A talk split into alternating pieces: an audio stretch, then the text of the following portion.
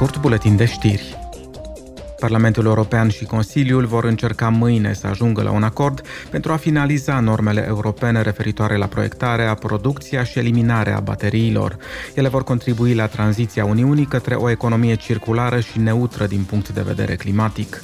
Totodată vor crește competitivitatea și autonomia strategică a Uniunii. Proiectul de lege include măsuri pentru a face bateriile mai durabile și mai ușor de îndepărtat, dar și măsuri pentru gestionarea deșeurilor. Eurodeputații și grupurile politice se pregătesc pentru următoarea sesiune plenară. Săptămâna viitoare la Strasburg, Parlamentul European va dezbate strategii pentru a apăra democrația de interferențele străine și va evalua rezultatul conferinței ONU privind schimbările climatice. Tot săptămâna viitoare va avea loc audierea prim-ministrului sloven Robert Golob în cadrul seriei de dezbateri Aceasta este Europa.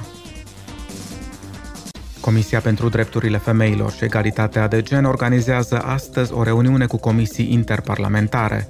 Eurodeputații vor face schimb de opinii cu reprezentanții ai parlamentelor naționale pe teme legate de egalitatea de gen în contextul vieții parlamentare.